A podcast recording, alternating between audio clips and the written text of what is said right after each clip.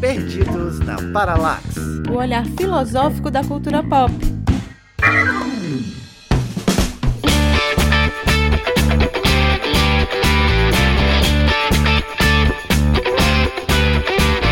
Fala galera, eu me chamo Manuel Messias e hoje eu aqui para entender por que tá todo mundo adoecido na universidade. Eu saí dela e continuo doente. Oi, gente, eu sou Raquel Rocha e eu quero dizer que essa vida de ser empresário de si mesmo e a própria empresa tá deixando todo mundo sem tempo para nada. Camelô de si mesmo, né? Eu, eu queria ser herdeira e não empresária de mim mesma. E aí, gente, eu sou a Débora Fofana. A Raquel tá se empresariando aí, roubou minha frase, que eu pensei exatamente a mesma coisa, que a vida tá difícil quando a gente tem que ser empresário de um podcast que fala sobre o mesmo assunto da sua própria tese. Socorro.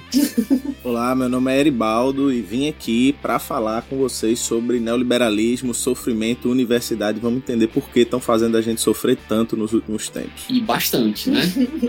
Aí não é pouco, não.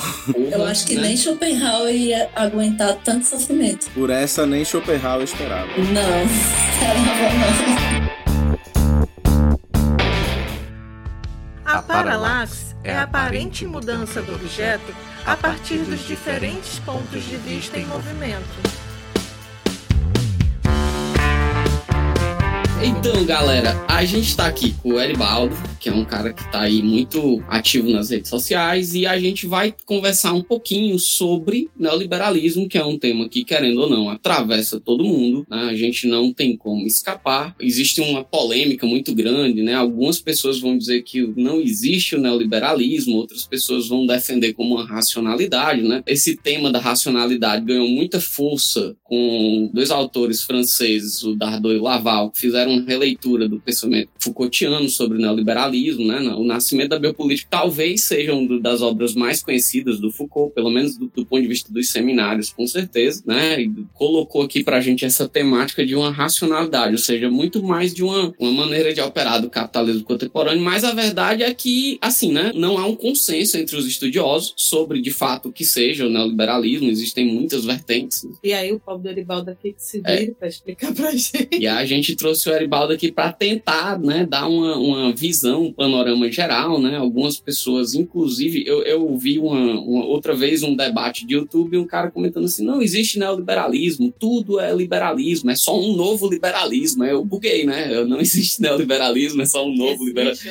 Eu acho que faltou um pouquinho, né? A palavra neo aí faltou o contexto para ele. Mas a gente está aqui para conversar sobre isso, assim, eu acho difícil a gente conseguir esgotar um tema que a produção desse tema é tão pujante Não, hoje. não. A gente não vai esgotar esse tema em uma hora, mas a gente vai tentar pincelar algumas coisas sobre neoliberalismo, principalmente, né? Acho que uma das coisas que está mais em voga é as formas de adoecimento que apareceram, né? Ou seja, esse acochamento, assim, esse arroxo da racionalidade neoliberal sobre a nossa vida, né? Hoje essa coisa do just do it, né? Do faça você mesmo, do seja seu próprio empresário, o negócio já tá tão lascado que a gente já virou foi camelô de si mesmo, né? Porque empresário de si Passando mesmo da uberização, já É. estamos em outro nível já. não, já tá num nível bem Não, e complicado. inclusive a, a indústria cinematográfica, a cultura pop também atravessa tudo isso. E a gente vai dar um jeito de falar. A gente Mas vai tentar, vai pelo um menos, né? jeito, né? Maribaldo Maia aqui, porque ele é um livro muito interessante chamado Neoliberalismo e Sofrimento Psíquico, Mal-Estar nas Universidades, e agora é um dos organizadores do livro Marxismo, Psicanálise e Revolução, junto com o Jonas Emanuel e o queridíssimo Christian Dunker. Porque, né, o Eribaldo, ele é historiador, agora está sofrendo na universidade, fazendo mestrado em filosofia, coitado. Mas vai Coitado. dar certo. A gente está aqui na oração. É, E, além disso, né, está em constante formação em psicanálise, porque é uma coisa infinita que não acaba nunca. Nós amamos aqui nesse podcast, mas sabemos o quanto isso também faz sofrer o seu coração. Então, por isso, a gente quer saber mais sobre o que você tem a acrescentar aí pra gente. Então, diz pra Pois gente quem é você na fila do pão. Então, eu sou Aribaldo Maia, como vocês falaram, estou fazendo mestrado de filosofia lá na UFPE. E além de tudo isso que vocês falaram, eu sou de Recife, Pernambuco, sou torcedor do esporte, adoro carnaval, é. Não é à toa que eu comecei a estudar sofrimento, porque ser torcedor do esporte basicamente é você sofrer eternamente até o último dia da sua vida. Mas um ponto importante é como, talvez como eu cheguei até o tema, né, que foi através também da minha própria experiência na graduação, né. Agora eu tô sofrendo no mestrado, mas na graduação já tinha muita gente realmente muito mal da cabeça por conta da universidade. Eu também, né? Eu também passei por um processo de adoecimento. Então foi quase como que uma sublimação, né? Como dar um jeito de lidar com esse sofrimento estudando sobre sofrimento, não? Né? Coisa meio paradoxal, mas que para mim, de alguma forma, foi terapêutica, né? Enfim, né? Por conta da minha militância já, né? Eu milito no PCB. Achei por bem fazer uma articulação entre sofrimento, capitalismo, etc., para tentar dar conta de um panorama mais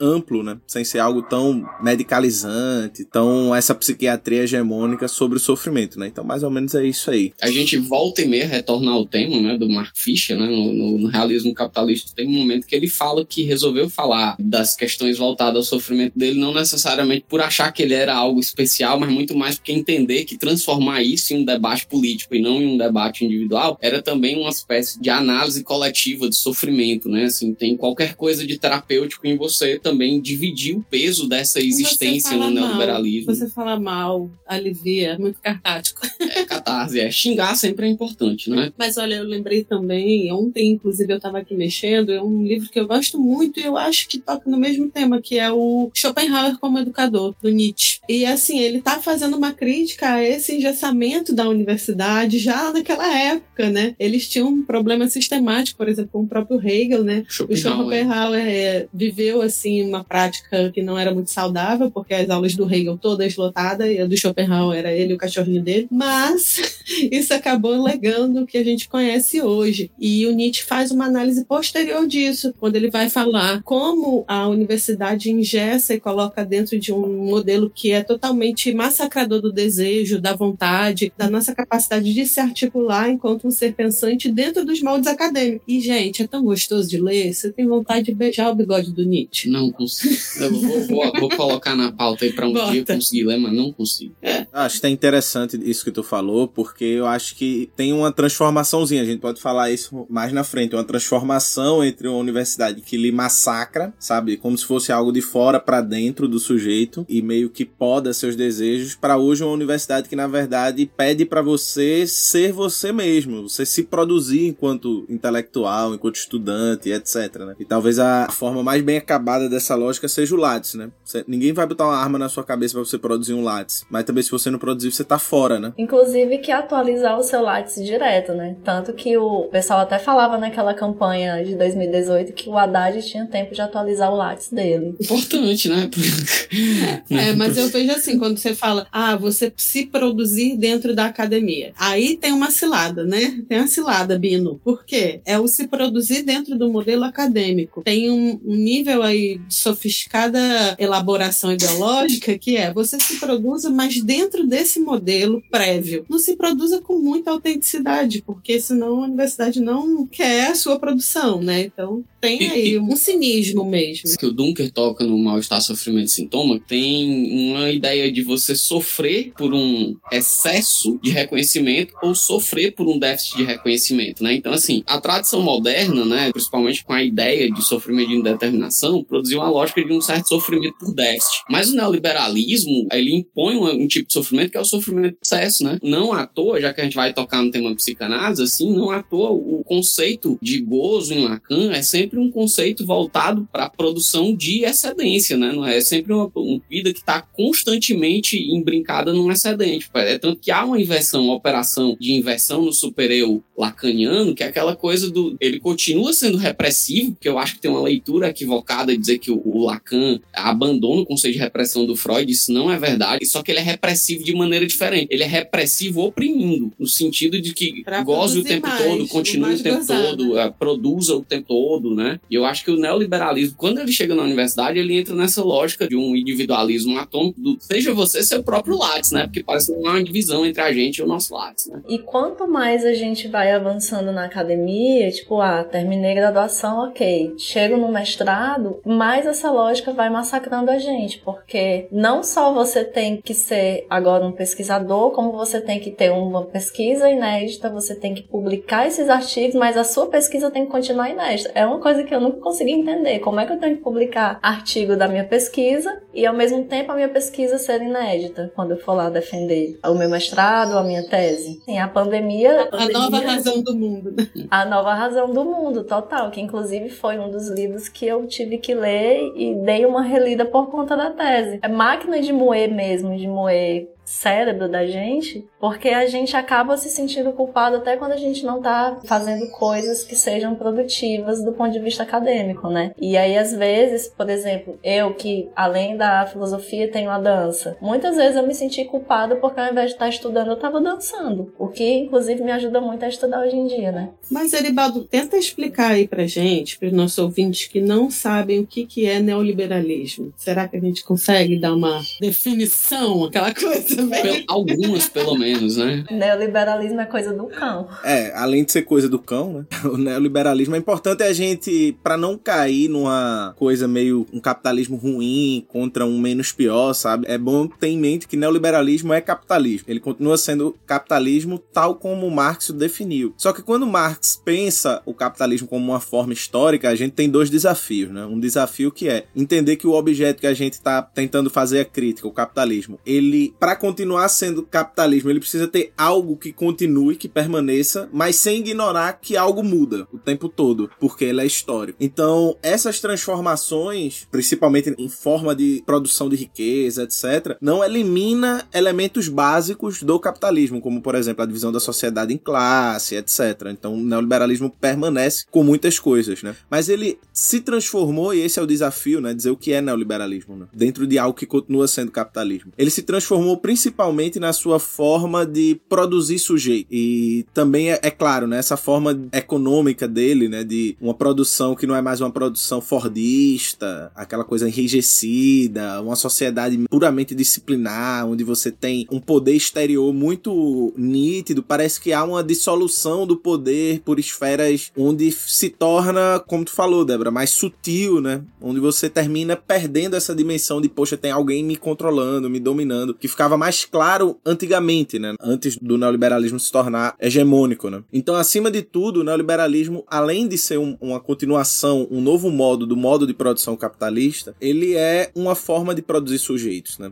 Ele é um modelo de subjetivação, um modo de subjetivação. E é interessante que já Marx, lá na ideologia alemã, falava né, que o capitalismo ele não é somente um modo de produção, mas ele é um modo de vida. O neoliberalismo ele é uma forma de vida que produz um certo sujeito. Ele produz um sujeito que está, por assim dizer, moldado para naturalizar esse tipo de relação neoliberal, que é uma relação extremamente flexível no sentido econômico. Você tem que o tempo inteiro se colocar como um capital humano, ou seja, para ser consumido enquanto força de trabalho, ou seja, se você é uma mercadoria força de trabalho, você tem que ser uma mercadoria vendável. Por isso que o conceito de Foucault de empresário de si mesmo, né? E isso vai estabelecer um certo tipo de relações com os outros, com o mundo, de você com você mesmo, né? Seja, a ideia de capital pessoal, né, do Gary Becker, a ideia de capital cultural, de capital afetivo. A gente vai ver todos esses tipos de capital porque em última instância nós mesmos somos subjetivados, não mais como Ford dizia, né? Como um macaco adestrado, ou seja, um corpo corpo dócil que vai lá produzir para o capitalismo, mas agora quanto um empresariamento. Ou seja, a diferença entre você e Jeff Bezos é que ambos são duas empresas que estão concorrendo no mercado. Né? A diferença é que a dele lucra mais. Todo mundo que se esforça muito consegue, né? A gente tem um, episódio ótimo aqui, Eribaldo, que é sobre o Rock Balboa, essa ideia de, do vencedor, da meritocracia, sabe? É muito bom, cara. Depois já fica a recomendação para os nossos ouvintes aí. Mas eu gosto muito de um texto do Agamben, o que é o contemporâneo, Aí tem um chamado Dispositivo, que ele fala exatamente desses dispositivos de subjetivação e de subjetivação do capital, né? Como é que eles afligem e fazem com que os sujeitos tenham novos desejos. E isso aí, cara, é o mais, a gente pode até dizer fantástico, mas não num bom sentido, né? Do que o neoliberalismo faz. E aí eu acho que o Manel já estava trazendo uma questão a princípio, que é o que, que o neoliberalismo tem em relação ao liberalismo ou deve ao liberalismo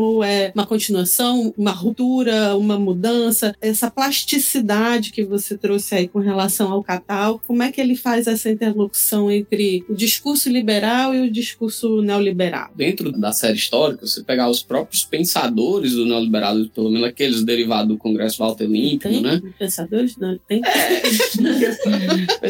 não deixa Já de ser. ganharam o Nobel, né? Ou seja, É, se- exatamente. Se eles ganharam o Nobel, a gente também pode, pô. É, É, Fácil, não é tão É. difícil assim. Né? o próprio Milton Friedman, o Hayek, eles Ai, se viam como liberais, né? Assim, então parece que foi uma parada, tipo, você chamá-los de neoliberais era um xingamento, assim, né? Os caras se viam como uma espécie de renovadores do liberalismo, né? Agora me faltou o nome mas do livro, que é um livro de uma socióloga argentina chamada Verônica Gago, que eu acho que ela tem um conceito muito interessante, que é o arquitetura neoliberal, né? O neoliberalismo de baixo para cima e de cima para baixo. Isso que o Eribaldo falou é muito massa, você tem uma, uma flexibilização, mas tem uma leitura possível de que, assim, o neoliberalismo sul-americano, o neo- neoliberalismo na América Latina, ele também é filho de uma certa violência, ainda que não seja uma violência fordista, mas uma violência extremamente disciplinar, né? Com a- as ditaduras militares, cara. aquele livro A Sociedade Ingovernável, do Gregor Chamayu, eu não sei se pronuncia o nome dele dessa maneira, é francês, né? Ele transcreve uma entrevista do Hayek a um jornal chileno que tem aquela frase que ele diz que prefere uma ditadura do mercado do que uma democracia socialista, né? Eu não vou nem chamar isso de contradição, porque eu não necessariamente acho que isso seja uma contradição, mas existem essas inflexões dentro do neoliberalismo também, né? Então são dois pontos interessantes, assim, de a gente abordar, né? Essa que a Débora colocou e essa questão também do. Mas peraí, na América do Sul, o neoliberalismo na América do Sul é muito sanguinário, né? Eu não sei se em algum lugar do mundo ele não é sanguinário, mas acho que é sanguinário de maneiras diferentes, né? Sabe o que me parece, Manel? É que esse neoliberalismo da América Latina é um neoliberalismo que tem ainda essa mentalidade do destruir tudo para que haja progresso, né? É uma coisa tipo de destruição da memória o tempo inteiro e de renovação o tempo inteiro, né? Se eu tô destruindo, eu tô criando algo novo. Então é muito uma meio que um es- espelho, digamos assim, do que tentaram, né, do que o imperialismo fez e tentou fazer em alguns lugares e não deu certo, mas a América Latina, como esse laboratório político dos países que se dizem de primeiro mundo desenvolvido, leiam-se os países colonizadores, eles fazem, né? Então, as ditaduras na América Latina foram ditaduras totalmente apoiadas pelo governo americano, implantadas em certa medida, aí vai do grau de teoria da conspiração de cada um que tá ouvindo, mas a gente sabe que se o neoliberalismo aqui no Brasil na América Latina, ele é mais violento, é porque a nossa própria história, desde a colonização, ela é violenta também. Eu, eu, eu não consigo dissociar esse neoliberalismo que a gente tem aqui da questão da colonização, da violência, do racismo de Estado, do estado de exceção e etc. Porque tudo isso tá no bolo. É diferente de uma política neoliberal, sei lá, na Suíça, que ao invés de ter o histórico de exploração, tem o histórico de explorador. Então, obviamente, vai ser um sistema diferente. E aí a gente pensa, né, como que o neoliberalismo tem essa plasticidade? Acho que é Laval, ele fala que não existe um novo neoliberalismo, mas existe sempre o neoliberalismo se renovando. No Dragon Ball Z tem o Majin Buu, né, aquele Majin Buu gordinho, ele vai comendo os poderes, né? Quanto mais ele absorve o inimigo dele, mais é uma coisa muito antropofágica. Se é que a gente pode aí comparar o neoliberalismo com uma antropofagia. É claro que o neoliberalismo ele é uma espécie de tentar resgatar alguns aspectos do liberalismo, principalmente porque ele surge numa época em que o liberalismo entra numa forte crise e que a resposta a essa crise é a resposta keynesiana, né? Que também é liberalismo. Bom deixar claro isso. Keynesianismo é liberalismo também. E há uma contracorrente que vai dizer, ó, a resposta não vai ser essa, vai ser quando vai surgir o colóquio Walter Lippmann e, e outros encontros importantes que vai reunir esses pensadores, né, neoliberais. Engraçado a E- dificuldade que a gente tem de dizer pensadores, né? É, é sempre muito ruim, porque você tem que É. dizer que os caras são pensadores, mas é isso, né? Não, mas É. isso aí eu, eu acho que entra já uma polêmica. Porque, assim, os liberais, por mais que a gente tenha muito a dizer contra eles, é aqueles caras que elaboraram, por exemplo, uma filosofia. Você vai dizer o que contra o próprio John Locke e outros, né? Você reconhece a filosofia política do cara. Agora, os neoliberais a gente já não sabe, né? Mas é isso, né? Eles ganharam, né? O Hayek tem uma frase interessante que é o momento político correto de fazer o impossível se tornar inevitável, né? Eles tinham muito muita esperteza disso, né? Dos times políticos. É claro, é mais fácil para uma direita produzir um pensamento que se torne hegemônico e vença politicamente do que uma esquerda revolucionária. É mais fácil mesmo. Mas ser mais fácil não significa que a vitória estava dada, ou seja, eles ganharam, né? A pessoa fica mais puta ainda, né? Porque os caras, você lê Mises é muito pobre, né? mas ganharam, né? É importante dizer que isso não significa que entre o liberalismo clássico e o neoliberalismo haja uma continuidade completa. Né? Eu acho que um primeiro ponto a abordar é que o liberalismo clássico, além de ter uma filosofia bem mais sofisticada, uma filosofia política, etc., ele tinha uma preocupação com alguma coletividade. E além disso, ele é plural, né? Não existe um liberalismo clássico. Você tem Locke, você tem, por exemplo, os utilitaristas, e dentro dos utilitaristas vai ter Bentham, Mill, que vão ter diferenças importantes, é, e assim por diante, né? Mas o, o neoliberalismo, ele não descartam como os, os, liberais fazem, ainda que os liberais façam isso de maneira meio cínica um pouco, o neoliberalismo, ele não descarta em absoluto a intervenção do Estado. O que eles querem produzir é um novo tipo de intervenção, e eles assumem isso. Quando o jovem vai falar menos Estado, não sei o que, tipo, é, é bravata, é menos Estado, mas não é um sem Estado. Eles têm um tipo de Estado. E aí é que entra, ao meu ver, uma importância muito grande, que é essa aparente contradição, porque você tem, por exemplo, na tradição liberal clássica, a ideia de liberdade negativa, de proteger as pessoas de uma esfera de autonomia, de escolha das suas formas de vida, apesar de a gente saber que isso tudo não aconteceu, né? Mas pelo menos você tinha em teoria. O neoliberalismo não, ele dialoga muito facilmente com esse campo conservador ao colocar, inclusive, a moral como mais um produto de mercado. E, ou seja, mais um exatamente. elemento a compor né, o cenário. Né? O liberal clássico, ele não é necessariamente conservador, né? Nos costumes Isso. e tal. E, e acho que você toca num ponto interessante,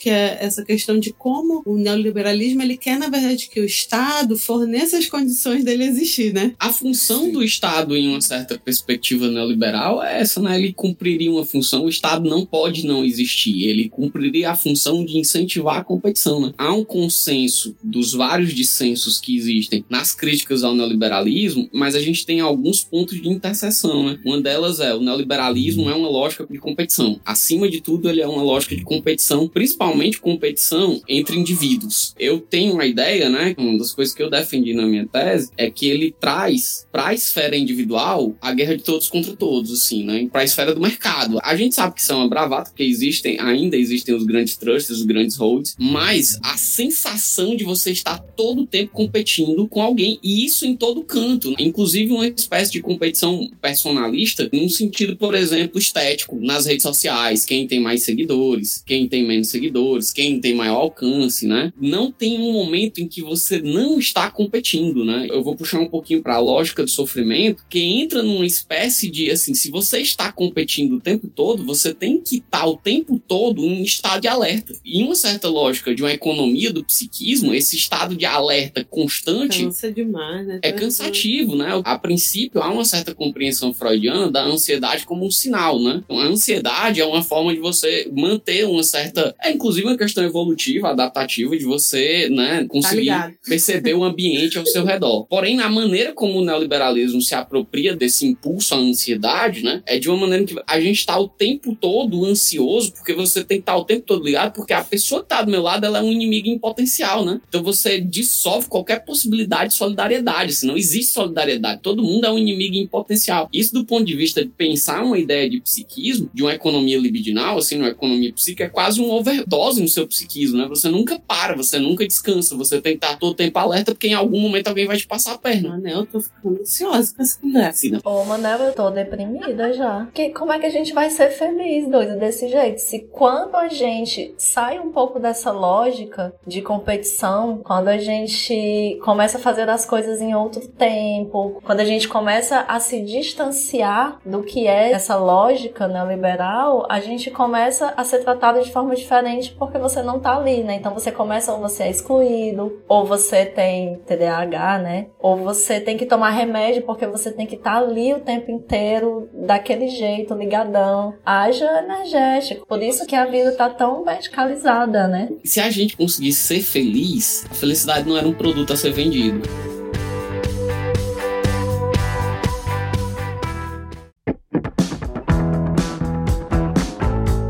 Questão que é importante, assim, geralmente a gente fala o quanto o neoliberalismo ele é violento e o quanto ele é hipócrita, né? Porque produz pessoas que rompem a lei o tempo inteiro, né? A gente vê isso o tempo todo. Mas tem uma questão no neoliberalismo que é, se você venceu a concorrência, se você tá o tempo inteiro vencendo a concorrência, sei lá, um Jeff Bezos da vida, Elon Musk, você tem o direito de romper a lei, porque você é um vencedor. Ou seja, você conseguiu superar a lei. Inclusive o Gary Becker que usa esse exemplo, né? É tudo uma questão de cálculo econômico, né? Se você vai estacionar um carro para não chegar atrasado, só tem uma vaga perto para você não chegar atrasado e é uma vaga proibida e você estaciona e dá tudo certo, então valeu a pena romper a lei. Ou seja, vale a pena pagar para romper a lei. Meio que se produz essa corrosão do tecido social completamente, porque em última instância, o vencedor da concorrência ele tem o direito de ser acima da lei. Assim como o perdedor tem o direito de sofrer a violência, tanto essa violência psíquica, porque é um mundo extremamente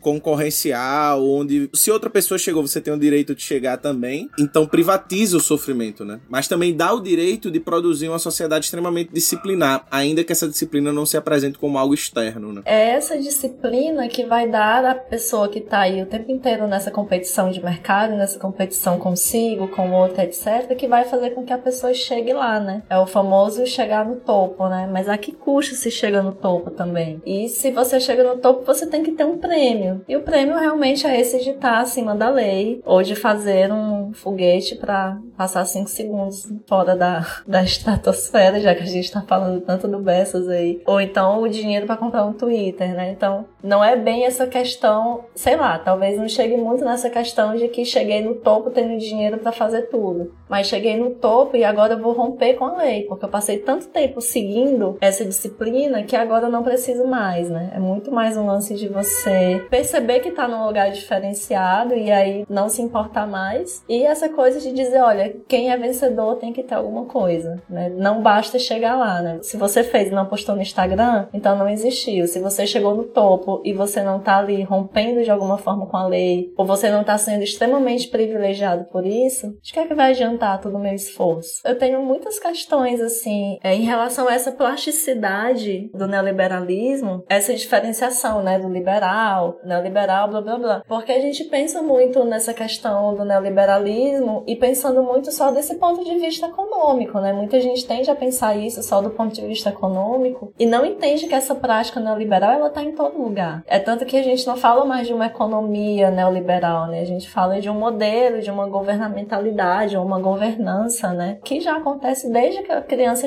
entra na escola. A criança entra na escola, não tem essa de o importante é participar. Não, a criança já entra. Claro, essas escolas que a gente está acostumado, que a escola prepara para o Enem, para a universidade, para ter uma profissão. A gente cresce sempre ouvindo o que você vai ser quando crescer, no sentido de qual é a sua profissão, qual vai ser o seu trabalho. E você não pode dizer, ah, eu vou ser poeta, né? Eu vou ser escritor. Vão dizer, não, você tem que ser isso, você tem que ter dinheiro. Na nossa época, você tem que ser doutor, né? Agora você tem que ser empresário. É essa lógica. E óbvio que se a pessoa entende e cresce é, achando que se ela trabalhar, tudo que ela conseguir vai ser só do esforço dela, que quando ela crescer ela vai ser empresária, vai ser preciso defender a existência de um Estado, ainda que mínimo. Porque no final das contas é o Estado que solta o dinheiro e é o Estado que garante que as grandes empresas continuem sendo grandes empresas. Porque quando tem essas crises econômicas, é o Estado que vai liberar dinheiro, né? O Estado que vai negociar com essas empresas. É só a gente lembrar aí em 2008 da crise imobiliária americana. Quem foi que fez sair da crise? Foi o Estado. Então, essa ideia, né, de a gente não pode não ter um Estado, porque a gente precisa do mínimo de intervenção do Estado, é isso, porque é o Estado que mantém essa lógica neoliberal no final das contas. Isso volta para essa questão do estado de alerta, né? Assim, se você tá no capitalismo, já diria o Michel Louis, é, ou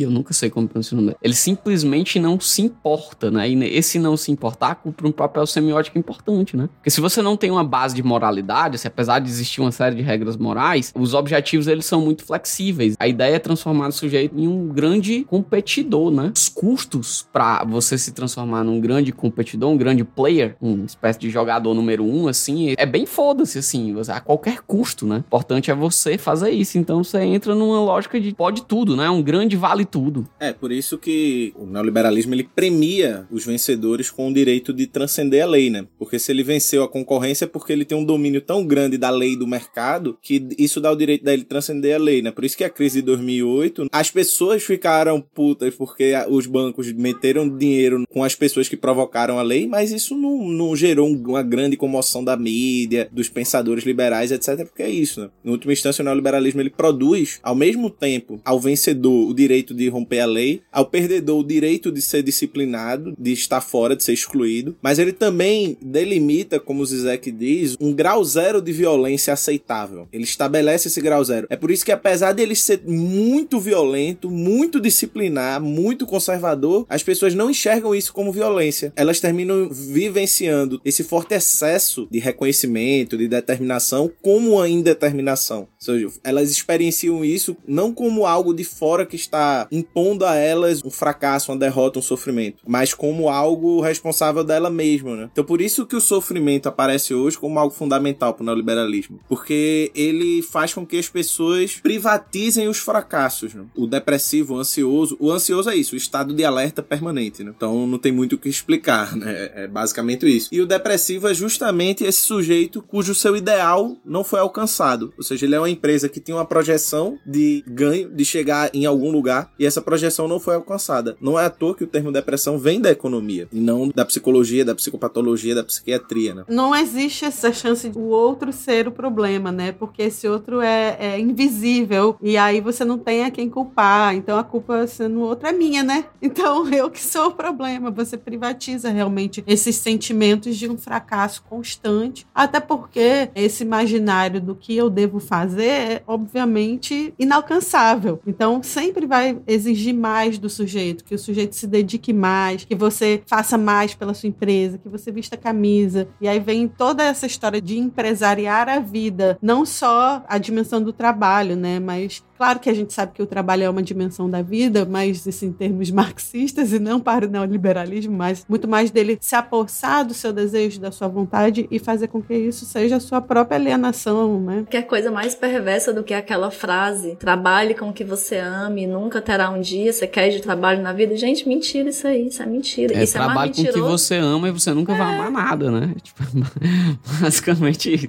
A gente vai falando dessa coisa da culpa, né, do fracasso fracasso, eu só penso que seria bom que a gente aderisse à filosofia do Homer Simpson, né? Se a culpa é minha, eu dou para quem eu quiser. Mas a clínica psicanalítica, ela cumpre, ainda que seja, né, tenha fortíssimos elementos liberais, ela cumpre um papel interessante, que é o papel de uma certa autonomia sobre a sua culpa, né? No sentido de a culpa é sua e você bota em quem você quiser, né? A grande propriedade da clínica psicanalítica, é o que o Lacan chamaria de passe, né? É a sua capacidade de, de se desatrelar da culpa, né? Você entender que o processo de culpa não é necessariamente a última coisa que vai acontecer com a sua vida, né? E aí entra numa, numa certa lógica, né? Alguns críticos vão dizer que tem um certo elemento liberal aí da psicanálise, porque a questão não é essa culpa, é sempre a próxima, né? Há um certo fatalismo dentro da psicanálise que, assim, eu, com esta eu consigo lidar, bora pra próxima, né? Nesse sentido, eu gosto muito de Adorno, né? Só um instante pra, que a gente é. bateu o ponto. Batemos é. ponto, todo episódio se fala de Adorno, de aqui. A gente fica esperando em que momento a Adorno vai aparecer, uma espécie de bingo, entendeu? Todos. Adorno é, é o marxista que nós amamos odiar. É tipo isso, né? Adorno ele tem uma frase muito boa sobre a psicanálise, né? Que é tudo na psicanálise está errado, exceto os seus excessos, né?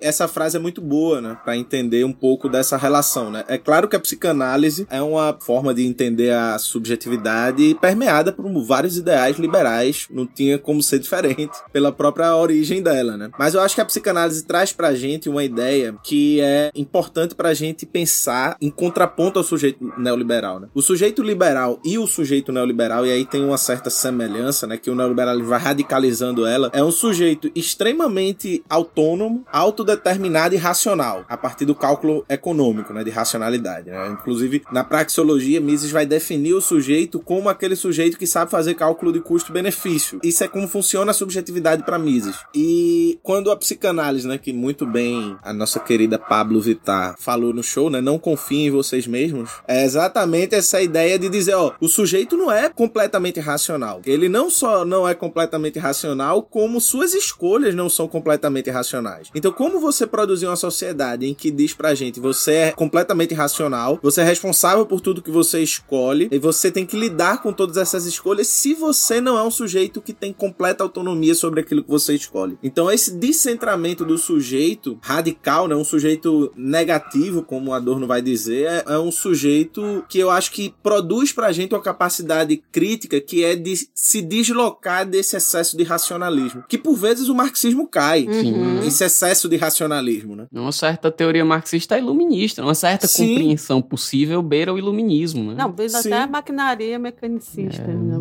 Isso. Observação importante que a psicanálise hegemônica ela é muito liberal, né? Mas tem uma certa leitura que pode se fazer menos liberal de uma frase importante de Freud, que é a cura é você amar e trabalhar, não como um pessimismo conservador da psicanálise, mas como uma humildade da psicanálise diante do mundo. Ou seja, se Freud percebe desde o início que os sujeitos, eles são, como ele mesmo dizia, né, as patologias são de certo modo, né, como a gente subjetiva a sociedade, então ele vai falar isso das histerias, da neurose, etc. A psicanálise não é capaz de fazer uma revolução. Ela não é uma teoria política, ela não é uma teoria social. Então, o que ela pode oferecer para os sujeitos é, por assim dizer, um paliativo na clínica. Então, o cura é fazer com que as pessoas consigam lidar da melhor forma possível com esse mundo. Cabe à psicanálise buscar, a quem se interessa pela psicanálise, buscar uma teoria social que dê conta desse mundo que produz tais patologias. Né? Ou seja, como é que a gente vai produzir, por assim dizer, uma terapêutica social? A psicanálise não dá conta disso. Mas, Até porque nem era o objetivo. Tem muitos né? autores na filosofia contemporânea que tentam fazer exatamente essa simbiose aí. Como se fosse colocar a psicanálise no lugar dela, né? Por assim é, dizer. Uhum. Você falando, e essa frase é maravilhosa porque eu já imaginei um curso de coach. A cura é amar e trabalhar. Seja você a sua própria cura. Vamos para um retiro espiritual no alto da montanha, ah, assim como o Zara sabe. Ia, é né? muito, né?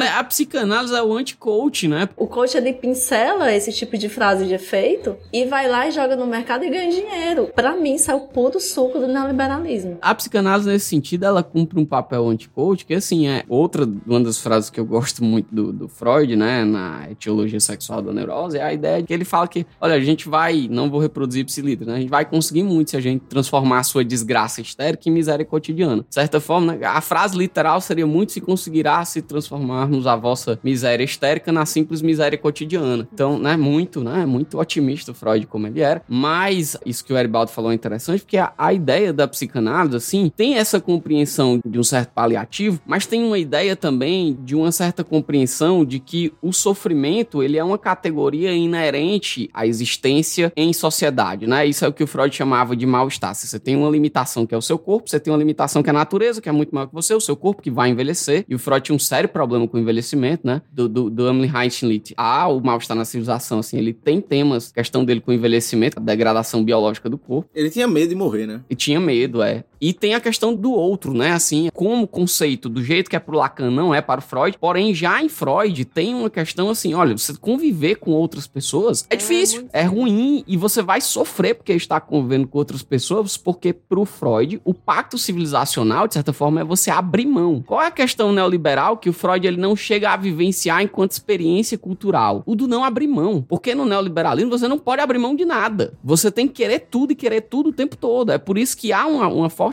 ligação entre o conceito de gozo e o conceito de pulsão de morte. Assim, não são a mesma coisa. O Lacan tem uma, uma diferenciação significativa entre a pulsão de morte e é o gozo. Porém, o gozo aparece quase como um imperativo categórico kantiano, né? Assim, você não pode abrir mão de nada. E a psicanálise, do ponto de vista de uma certa terapêutica clínica, talvez esse nome nem caiba, tem um elemento de sim, eu posso abrir mão, eu não só posso, como é essencial para minha vida que eu consiga dizer chega, não aguento mais, eu preciso abrir mão, né? Há um espaço para isso que eu acho que é muito interessante e aí nisso eu vejo um poder de crítica da psicanálise, né? O poder de crítica da psicanálise se, coloca dentro do neoliberalismo, enquanto aquilo que o, o DJ que trabalha na visão em paralaxe, que é o preferir não, né? Do Batobi, é aquela que eu tenho uma hora que não, eu não quero, eu prefiro não, não preciso querer tudo o tempo todo, eu não preciso engolir o mundo o tempo todo, né? Não, não dá para viver com isso. É tipo naquele programa do Márcio Garcia, né? Hoje não, Márcio.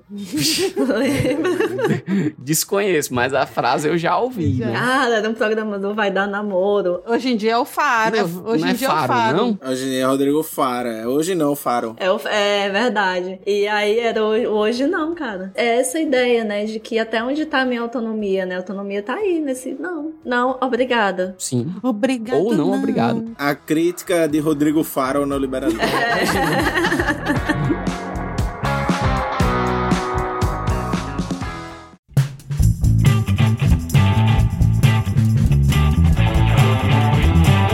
povo com a boa, aqui é Fred Costa invadindo esse programa para trazer os recadinhos da semana. Primeiro, sempre agradecer ao pessoal que chega junto no nosso Apoia-se. Gente, o Perdido só funciona porque você, com seus 5 reais, 10 ou até mais, dedica esse valor pra gente mensalmente e faz com que a gente evolua, consiga construir e consiga manter este programa. Lembrando que esse mês já saiu alguns textos novos e vão sair ainda outros no nosso site, que é o peparalaxe.com.br. Lá você também consegue ver todas as indicações dos episódios, gente, com links, com tudo que você precisa para complementar o tema e saber ainda mais sobre tudo que a gente traz aqui pro programa. E lembrando que agosto é o mês de aniversário do Perdidas, olha só. E ao que tudo indica, há de ter um programa especial sobre isso. Veremos, ninguém garante nada. Mas já quero agradecer para quem tá aí acompanhando a gente há dois anos, gente. Nem acredito que a gente chegou tão longe assim. Quero ressaltar que na próxima semana começa o segundo encontro cearense de professores de filosofia. É um evento gratuito e olha só, eu e o querido Matheus, aqui também do podcast, vamos dar uma oficina para você começar o seu podcast do zero. E a nossa Débora vai estar na conferência de encerramento do evento, que tem como título Novo Ensino Médio, BNCC e o Ensino de Filosofia, Cenários para a Luta com o professor Wanderson Flor e com Carlos Alberto Ribeiro. Vai ser muito bom, gente. Então se inscrevam nesse evento, vai ter link dele na descrição. E, gente, vocês acham a gente nas redes sociais, no Instagram é Perdidos na Paralaxe, no Twitter é PP Paralaxe e o nosso e-mail é perdidosnaparalaxe.gmail.com. É isso e continue acompanhando esse episódio que tá super impacto. Hoje a gente vive um mundo, eu vou puxar aqui pro lado pra gente pincelar um pouquinho de cultura pop. Ainda bem, porque eu já tô ficando deprimida. É, tem muita info... Não, mas vou deprimir mais. Tem muita informação. Não, pode, pode ficar na sua. Tem deixa felicidade Não, aqui, cara. Hoje não, Manel. Mas essa coisa, a cultura pop, ela é um desses elementos que entendeu essa produção em massa. O que eu acho interessante, você não consegue não consumir, é muito difícil. Você é bombardeado o tempo todo de YouTube, Sim. de série, de streaming. Eu não sei vocês, mas às vezes você fica um pouco angustiado por não estar conseguindo acompanhar tudo que sai, assim. Eu sou uma pessoa que não assisto série, né? Então. Nossa, Ah, nossa. parabéns. Eu assisto Você- atrasado e porque o Fred me obriga. Pronto, falei. É, eu assisto direto porque eu não tenho mais TV, então eu fico assistindo série enquanto eu tô trabalhando. É tipo como eu assistia novela, né? Não, mas existe uma produção, que o Manel tá falando, é muito isso, é dessa produção de você tem que estar dentro dessa lógica do consumo. O tempo inteiro. Senão você não participa da vida social. Você vai conversar o quê com seus amigos se você É. não assistiu? E isso, assim, é uma coisa que me incomoda profundamente. Amigos, amantes de série, vamos falar de outra coisa. Vamos olhar no olhinho e falar como é que você tá, bebê? Como é que anda a vida?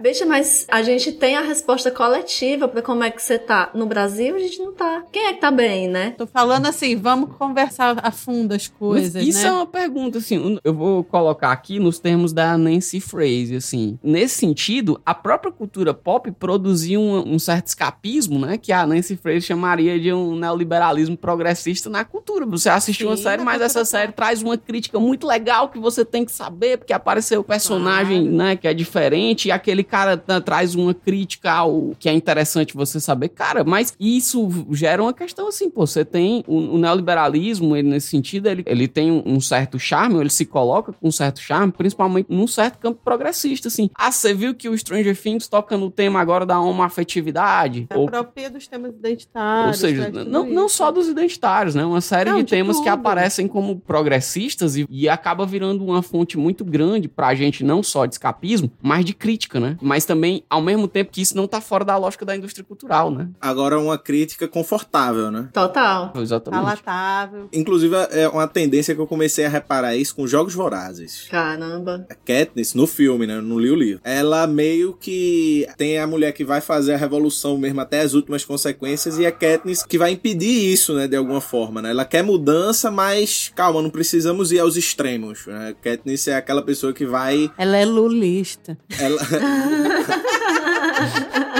o filme é bom em colocar a pessoa que quer levar ao extremo, né, a mudança, colocar a pessoa como próxima daquela pessoa que tá provocando aquela situação Sim. que precisa ser mudada, né? Não vamos nos tornar igual a eles, né? Assim, não vamos é. descer ao mesmo nível deles, né? Exatamente. Aquela coisa de, ah, se você matar um, um nazista assassino, o mundo agora vai ter a mesma quantidade de assassinos. Ai, meu Deus. Hum. Mas achei... vai ter um nazista menos.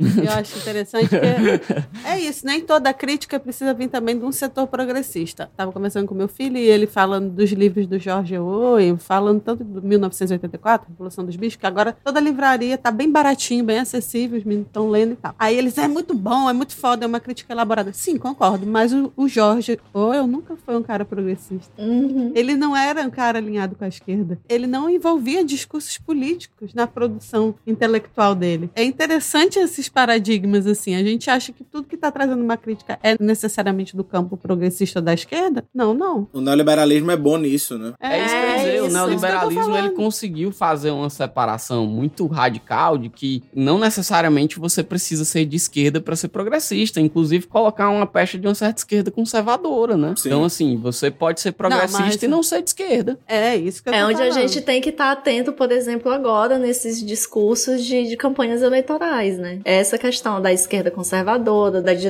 progressista, da esquerda progressista e tal, porque às vezes tem muita gente que vai muito pela ideia de que assim, não, eu vou votar em partido tal, só em partido tal porque é de esquerda. Mas e aí, qual é o tipo de coisa que esse partido tal de esquerda defende? Tem a ver com aquilo que eu acredito, que eu defendo e que quero no meu dia a dia? Tem gente que não pensa nisso, só pensa assim, é direita, esquerda, acabou. Mas isso que o Eribaldo falou, assim, existe uma crítica confortável na cultura pop, né? E essa muito. crítica, ela consegue chegar muito fácil, muito mais fácil nas pessoas, até porque ela tá com a máquina da indústria cultural lá dela, né? Eu queria saber como é não assistir série. Na verdade, eu assisto, mas é muito poucas. Por exemplo, eu nunca terminei 10 séries na minha vida até hoje, assim. Termino 10 séries num fim de semana. É, é muito pouco. Eu tô assistindo The Boys agora, que eu acho que cai um pouco nessa crítica confortável. Tem caído, né? Cai. Porque eu acho muito boa a série, eu gosto dessa pegada, mas eu assisti pouquíssimas séries. Agora, uma série que eu acho brilhante é BoJack Horseman. Eu acho brilhante, assim. Sim, BoJack uhum. Horseman é, foi uma das poucas séries que eu terminei na vida. Mas eu acho que o neoliberalismo, ele é bom em produzir seus próprios opositores, né? Sim. Nesse cinismo, né? Ele não se assume como o melhor sistema do mundo, como o liberalismo fazia. E eu acho que essa é uma diferença importante. O liberalismo, ele prezava pela ideia de produzir um mundo bom. O neoliberalismo, ele não tem essa ideia. Ele quer produzir um sujeito que diga assim, ó, se você tentar nos transformar, vai ser pior. É melhor não mexer muito aqui. Sabe? Sim. Então, tipo, é ruim, mas pode piorar. Então ele provoca um pânico moral muito grande, né? A ideia de um sistema muito baseado no medo, né? Numa ansiedade, numa angústia muito grande, né? É muito angustiante o neoliberalismo nesse sentido, né? Aquele texto do Fish é muito bom, né? Que é, é você não está entediado, tudo é entediante. E é meio isso, né? Tudo é entediante no neoliberalismo. E você fica com a sensação de que nada pode ser transformado, né? Então, por isso que ele produz uma esquerda que, na verdade, não é nem que ele produziu a sua própria posição, mas ele obrigou a esquerda a assumir os seus pressupostos, jogar dentro da sua linguagem, né? Tem uma frase interessante de Margaret Thatcher. Eu quero dizer aqui que Margaret Thatcher é foda porque ela tem boas frases. Ela é uma, é uma puta frase. Neoliberal safada, é. mas uma excelente frasista, né? E é quando perguntaram quando o Partido Conservador, que era o partido dela, perdeu as eleições, perdeu pro Partido Trabalhista Britânico, ela fez assim, mas a gente venceu. Aí o cara, mas vocês perderam a eleição? Ela, é, mas eles venceram com o nosso programa. Sim. Ela teve a esperteza disso, né? Quando a esquerda começou a assumir que a ruptura não ia acontecer nunca, que nada vai se transformar demais e passa a adotar um neoliberalismo, esse neoliberalismo que Nancy Fraser chama de neoliberalismo progressista, né, que só foca a economia é a mesma, né? A diferença é a pauta de costumes. Então ela viu que ela tinha ganho, mesmo quando perdeu a eleição. Talvez essa seja a grande vitória do programa neoliberal, né? Assim, a própria esquerda ou um certo setor da esquerda, porque a esquerda é muita coisa, um certo setor da esquerda abandonou a pauta econômica, né? Ou não sei se abandonou completamente, mas quase impossível fazer isso, mas abandonou massivamente, né? A ponto de que assim, você não tem um, um programa que opta por uma reforma mais radical do ponto de vista da economia, é um programa que assusta. Então, na medida em que ele assusta, não vamos tocar nessa pauta, né? A gente não vai tocar em reforma em questões mesmo. que são pontos nodais estruturais, assim. Vamos pensar que não, mas vamos colocar uma questão que seja uma questão dos costumes. Ainda que a gente faça uma, uma forte manutenção econômica, a gente não precisa ir muito longe, porque o Brasil foi isso, né? Assim, o Brasil foi um projeto de vamos pautar uma reforma econômica baseada em uma reforma cultural. A reforma cultural, inevitavelmente, vai reformar pontos da economia. Porém, acaba que não é uma questão central, é uma questão muito lateral. Isso nos coloca numa certa manutenção, assim, quem continua rico, continua rico, e você gera uma mobilidade nos setores menos abastados da população, e você aumenta a, quantidade de riqueza de quem já tem muita quantidade, você aumenta também o fluxo de capital muito grande, o capital fica mais dinâmico, em certo sentido. Ao mesmo tempo que isso gera um ponto que é interessante, né, porque toca numa pauta que talvez a gente precisasse de outro programa para falar disso, que é a questão do ressentimento, né, que volta e meia a gente tem que tocar isso no Brasil, porque agora você tem uma, uma mobilidade econômica que é maior entre as classes sociais. Tinha, tem Ou tinha, né? É verdade. E aí você vai ver pessoas de classes sociais muito diferentes convivendo nos mesmos espaços, né? Acabou, agora tá todo mundo fudido. Mas agora tem uma mobilidade social muito grande, tá todo mundo virando pobre. É, é né? Tá é uma mobilidade. É. E o pobre virando miserável. Não deixa de ser uma mobilidade social, né? Sim. É. E quem é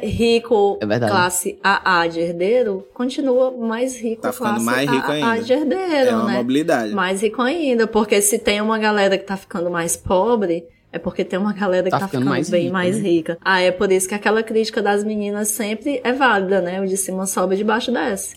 É muito bom. Já que a gente tá se aproximando aqui do fim, e eu queria muito que a gente pudesse conversar com o Eribaldo sobre essa questão de como esse neoliberalismo e a gestão empresarial na educação, é, ele falou já um pouco sobre como isso traz sofrimento no ensino superior, mas como é que isso afeta a nossa sociedade como um todo? É importante né, dizer que o neoliberalismo, quando ele traz traz esse sujeito, entre aspas, livre, autônomo, autodeterminado, ele precisa, ao mesmo tempo, produzir uma sociedade com muito pouco seguridade social, sem solidariedade entre as pessoas. Eu acho que não é nenhuma espécie, é literalmente uma luta de todos contra todos. Você precisa conter os, os riscos políticos, né? Alto nível de violência para controlar essa sociedade e alta exploração econômica, né? Então você pega a obra do Hayek, Friedman, Mises, Becker, eles têm uma preocupação muito grande, tanto com a psicologia como como com a educação. E essa preocupação não é à toa, eles estão querendo produzir um sujeito, né? Benjamin tinha um texto interessante que se chamava Melancolia de Esquerda. E eu acho que hoje a gente tem uma depressão de esquerda. Ou seja, esse modelo econômico altamente concorrencial, ele se transferiu também para a universidade sob a forma do Lattes. Ou seja, ninguém é obrigado a fazer o Lattes, ninguém é obrigado a alimentar seu Lattes. Você tem a escolha de fazer ou não, mas se você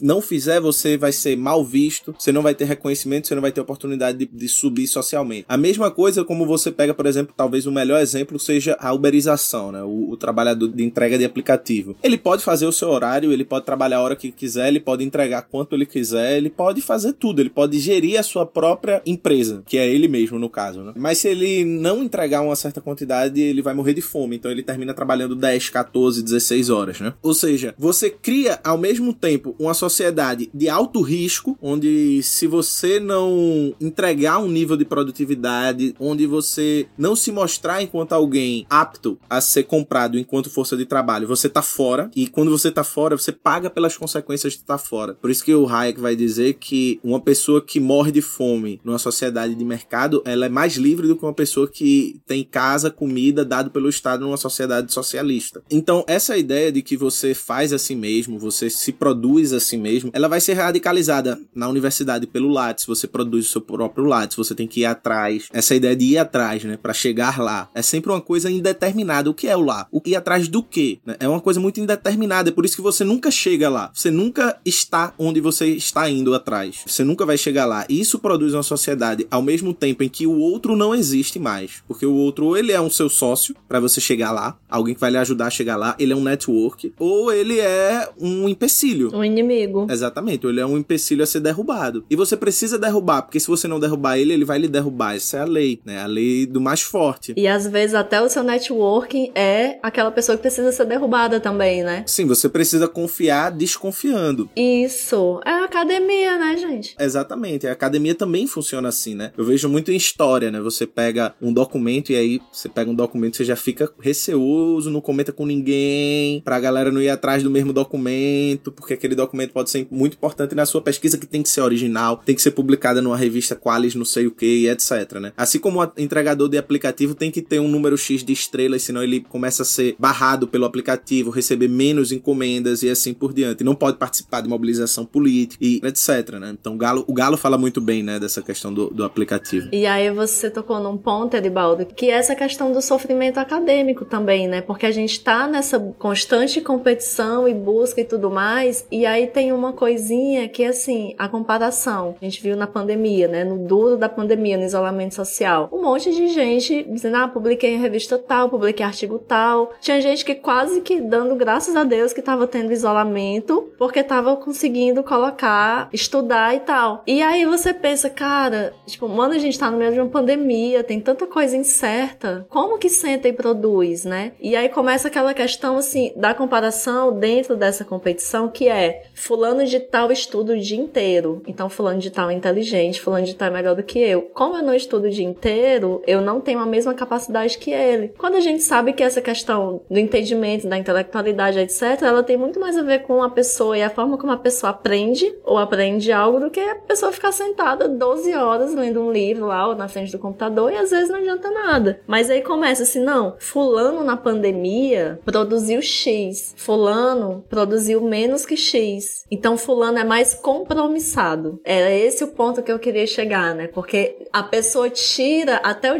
disciplinado, porque se torna uma palavra meio ruim, né? No disciplina, mas é o lance do compromisso. Você tem um compromisso com você e se eu não tenho esse compromisso igual o compromisso que todo mundo tem, eu não vou ser boa ou boa o suficiente, né? Eu odeio que vai no mesmo sentido a palavra investimento, né? Uhum. Faça um investimento em si. Você tem que investir em tudo hoje. É, você tem que inve- investir em si. É o mais assim, né? Nossa, gente, eu tenho abuso. E eu acho que muito do que vocês estão falando, a gente tá na nossa vivência da nossa bolha, que é a universidade, faz todo sentido. Mas essa mesma lógica da produtividade, ela se reproduz na educação básica. Sim. Sim. Ela se reproduz na área de saúde. E olha só, o Manel que está na área da saúde sempre fala isso, e eu convivo com algumas pessoas, aliás, com muitas pessoas da área da saúde. Mata! Entendeu? Isso mata. Assim, na nossa área também mata, mas da deles é mais assim, objetiva ainda a morte, porque a pessoa está ali num nível de estresse tão grande que ela não tem condição desse cuidado com o outro. E na educação básica, mata porque os meninos estão se matando, porque não aguenta a pressão que é o vestibular, porque é essa- dessa lógica da produtividade empresarial e ainda é sim uma lógica fabril, né, dessa mais antiga, o moedor que é o vestibular, o Enem, se preferir chamar assim agora, né? E outras seleções que se faz, negócio de escola militar, né, mesmo para crianças menores, e uma série de seleções que as crianças vão passando ao longo da vida, que alguns pais, né, inadvertidamente entram nessa de ah, um concurso de beleza para aquela minha filha criança, tá entendendo? E outros similares nesse sentido, que reproduz exatamente essa lógica que a gente está falando aqui, que é o quê? Você ser o vencedor, você receber os méritos, né, com os aplausos dessa sociedade, que hoje em dia pode ser só o like, né? A É- gente é se um- satisfaz com um like, inclusive. É uma jaula de aço tão fodida, né? Porque você vai entrando nessa lógica, e essa lógica, ela, ao mesmo tempo em que ela mata as pessoas, ela também cumpre um papel importante de mercado, que é o de vender remédio, né? Então, assim, você vai entrando num ciclo vicioso muito violento, que é o seguinte: a lógica neoliberal, a lógica, ela te adoece e ela vê no teu adoecimento uma oportunidade de negócio. E a oportunidade de negócio é a indústria farmacêutica psiquiátrica, né? Enquanto uns choram, outros vendem Rivotril. Literalmente, né? Essa, esse é Literalmente, a, exatamente, sim. A, lógica do neoliberalismo. Ele usa o sofrimento para fazer com que a pessoa produza ao máximo no medo, no terror de ser excluído da sociedade e ainda produz a chance de você sair desse sofrimento através de uma ultramedicalização da vida. É bem por aí, né? Outro dia eu ouvi um podcast com o Eribaldo, mas foi, é o próprio fechamento do espaço de compreensão da clínica em detrimento do remédio, né? Porque agora o, o remédio, se você não toma, você não tem nem tempo da clínica conseguir operar alguma mudança na sua vida, porque a, a chance de suicídio é muito grande, né? Acaba que o remédio eles colocam como não é só mais uma solução paliativa, é a solução que vai permitir, inclusive, que você possa fazer outra coisa da vida, né? Então a jaula de aço é um fechamento social, um fechamento psicológico muito grande. Tem que tomar remédio, inclusive, para poder fazer terapia, né? E isso mostra por que um pouco da psicanálise ter perdido a sua hegemonia a nível mundial, né? No Brasil a gente ainda é muito forte a psicanálise. É Brasil, tal. Argentina e França, redutos, né? Mas fora desse circuito, talvez a psicanálise esteja relegada ao esquecimento. Mas isso mostra porque a psicanálise é uma clínica muito mal vista na- no neoliberalismo, né? Ou pelo menos não se torna uma opção dentre as possíveis. É porque não dá resposta rápida, né? É longa, é demorada e não garante a você que os problemas que existem vão sumir num passe de mágica, né? E a gente não tem tempo pra perder. Ai, gente, lembrei da música do Merda. Eu adoro aquela música Crise dos 40. Sim. Omeprazol, Rivotril e Tilenol. É, é uma sucessão de remédios. Eu já tô no Tilenol e Omeprazol. É, o passo pro Rivotril é... tu já tá é, assim. já chega, já chega.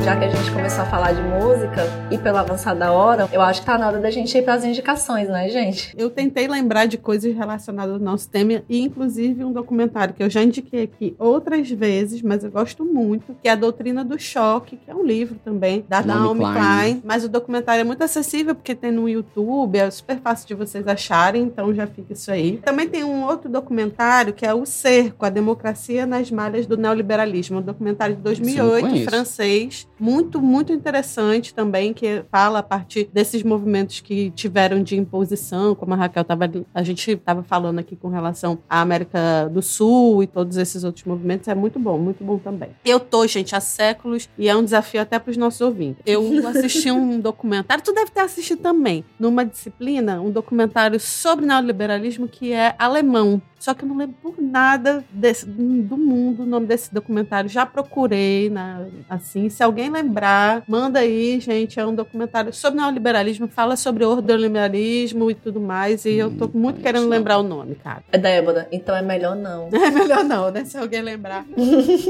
e assim, eu acho que a cultura pop, ela se apropria desse tema. Tanto é que a gente tem o Lobo de Wall Street, né? Um outro filme que eu gosto muito, que acho até bem melhor, inclusive, é A Grande Aposta. E esse filme tem todos os streams. Vocês lembram desse filme que tem um elenco fortíssimo? Sim. É o Christian Bale, é, o- tem o Brad Pitt, o Steve Carell e tal. É, é foda esse filme. Que fala exatamente como a galera brinca no mercado financeiro com as crises, né? Que o neoliberalismo impõe e, e ele mesmo é capaz de fagocitar e ir em frente. A grande aposta é a história do cara lá que previu a crise de 2008, né? E começou Uhum. a... Ah, sim, é maravilhoso esse é, filme. Começou Não. a fazer contra-investimento, né? É, Que é como eles chamam. e Assim, tal. então. É. E falando em Christian Bale, que a minha indicação é um filme que ele é o protagonista, que é O Operário. Ele é um cara que sofre de insônia e ele entra nessa lógica do trabalho, trabalho, trabalho e não consegue dormir também, né? Então ele entra na lógica 24 por 7 e até que ele emagrece muito e o filme vai mostrando toda a deteriorização desse cara a partir do trabalho dele e da insônia que é fruto do trabalho dele. É muito legal. Super legal, hein? Super legal. É muito legal, é Super. deterioração. Pra cima, né? Pra cima. É, Super, O nossa. programa tá muito é inspirador. animado. Então, assim, gente, vocês assistam esse filme e depois vocês ouçam uma música chamada Old My Peers, bem flojinho do montagem, que aí vai dar tudo certo. Eu vou deixar uma indicação que a gente terminou a última pauta falando de remédio. É um documentário que tem na, na Netflix, você consegue achar, que é o Take Your Pills, né? Eu, acho que é Tome Seu Remédio, Tome Sua Uhum. Pílula. Que é um documentário sobre o uso de determinadas substâncias psicoativas que teriam uma certa eficiência contra o transtorno de atenção e hiperatividade, né? E ontem a Raquel me mandou uma reportagem que eu não consegui ler ainda, né? Que é um questionamento. Não seria o TDAH uma espécie de resistência contra o... O neoliberalismo, né? Contra a lógica neoliberal, né? Porque aí a pessoa, ela de fato dispersa, mas dispersa contra o quê? Mas enfim, eu não li a matéria ainda. Já devia ter lido. 24 horas já eu ainda não consegui ler, né? eu acho isso uma falta de consideração comigo, inclusive, que você não leu pra gente poder conversar sobre. Ou estou resistindo ao neoliberalismo de ter que fazer as coisas, né? Eu vou. Vamos, vamos embora, Eribaldo. É. Deixa ele sim. É. Eu, e eu vou pra uma coisa nada a ver, aparentemente, mas é a nova série lá do Capitão América da Disney Plus. Essa parada de neoliberalismo progressista e neoliberalismo conservador no Capitão América no, na, na, série lá da Disney, né? Que é Falcão e o Soldado Invernal, ah, o nome da sim, série. Sim. É uma parada sinistra. Fala o nome porque, direito é, do negócio. Porque entra numa parada, cara, é, que é, é muito a ideia de. Não, agora você tem um novo Capitão América e ele é um homem negro, negro e é, tem é todo um debate identitário, todo um debate sobre as identidades. E é o Capitão América, que é um estandarte, uma bandeira, né? É uma coisa que suscita um debate muito interessante sobre o papel é o que tem da de cultura. interessante nessa série, porque o resto é Não, sim, a série não é lá muita coisa, não, mas essa, esse debate é ressalva. indicação com ressalva, exatamente. Eu quero, inclusive, dar uma desindicação, nova categoria aqui. Porque tu falou de documentários do Netflix, um documentário sobre esse negócio da guerra na Ucrânia, não assistam. É muito ruim. É, mas é muito ruim, é, é um desserviço, assim, é um socorro. Ah, não assistam, pronto, não, é nem, isso. Nem Eu vou dar uma indicação, que é baixem o stream, que é gratuito. Ótimo. Agora, sério, vou deixar duas indicações de filme. Uma é Cosmópolis, com Robert é, Pattinson, que é de David Cronenberg. Esse filme é muito bom para ver como opera a lógica neoliberal. É muito interessante. David Cronenberg é muito bom. E o outro filme é o Pleasure, que saiu pela MUBI, eu acho. E é muito, muito bom sobre a indústria pornográfica. E vou deixar dois livros de indicação. Um é Do Transe e a Vertigem, de Rodrigo Nunes, sobre neoliberalismo no Brasil, bolsonarismo, e faz um diálogo muito interessante analisando o neoliberalismo. Esse livro é muito bom, muito bom. Não é, não é pouco bom, não, é muito bom. E o outro livro é que saiu recentemente também, do Vicente Bevins, que é o Método Jacarta, sobre o anticomunismo que os Estados Unidos espalham no mundo. Mas a gente quer saber também o que mais você anda fazendo, quais são os projetos. Faz o teu nome. Boa. Deixar pro pessoal aproveitar me seguir nas redes é sempre Eribaldo Maia, Eribaldo com H, então o nome desse é um nome fácil de encontrar, arroba Eribaldo Maia, tanto Twitter quanto Instagram. Vai sair daqui a pouco o curso na classe esquerda já tá em pré-venda e já vai sair as primeiras aulas agora, que se chama Por que não há revolta? Neoliberalismo como contra-revolução. A gente vai falar um pouco sobre como o capitalismo produz um certo tipo de dominação. E também convidar as pessoas para o meu outro curso lá na classe esquerda, que já é um curso antigo, que é o Desvendando a Dialética, uma introdução à filosofia de Hegel. E também os dois livros, né? Um que Neoliberalismo e Sofrimento Psíquico, Mal-Estar nas Universidades, que é meu, foi fruto de várias pesquisas na universidade. E o livro que eu organizei. Mestrado, cara. Queimei o mestrado. Defendi logo esse livro e se livrava disso. Defendi ele no doutorado. É, Dá só uma repaginada. Boa. Uma das suas palavras-chave e o título. Exatamente. A autoplágio tá aí pra isso. e o livro que eu organizei junto com Jones e Dunker, que é Marxismo, Psicanálise Revolução, que saiu pela Lavra Palavra. Então, convidar vocês lá no meu Instagram, tem tudo, no link da bio, tudo isso. E agradecer o convite, que foi uma conversa maravilhosa. A gente que agradece, cara. E assim, é uma conversa que. Embora deprimente. A gente vai continuar em algum momento, né? Não dá para fechar o tema. Pô, só chamar e, e, enfim. É isso, a gente tá aí sofrendo com o neoliberalismo, mas sempre querendo falar dele, né? É uma síndrome de Estocolmo, cara. Uhum. Tem que conhecer para bater nessa desgraça. É. Conheça seu inimigo para você bater nele com gosto. Pois, gente, beijo para vocês. Tchau, tchau, tchau, tchau. Valeu. Tchau.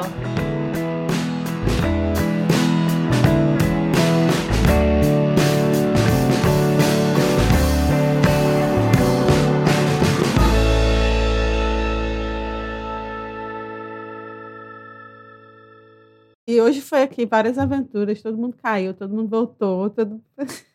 Uhum. Aqui também, pô, o cachorro, esse cachorro, ele tava calado o dia todinho, pô.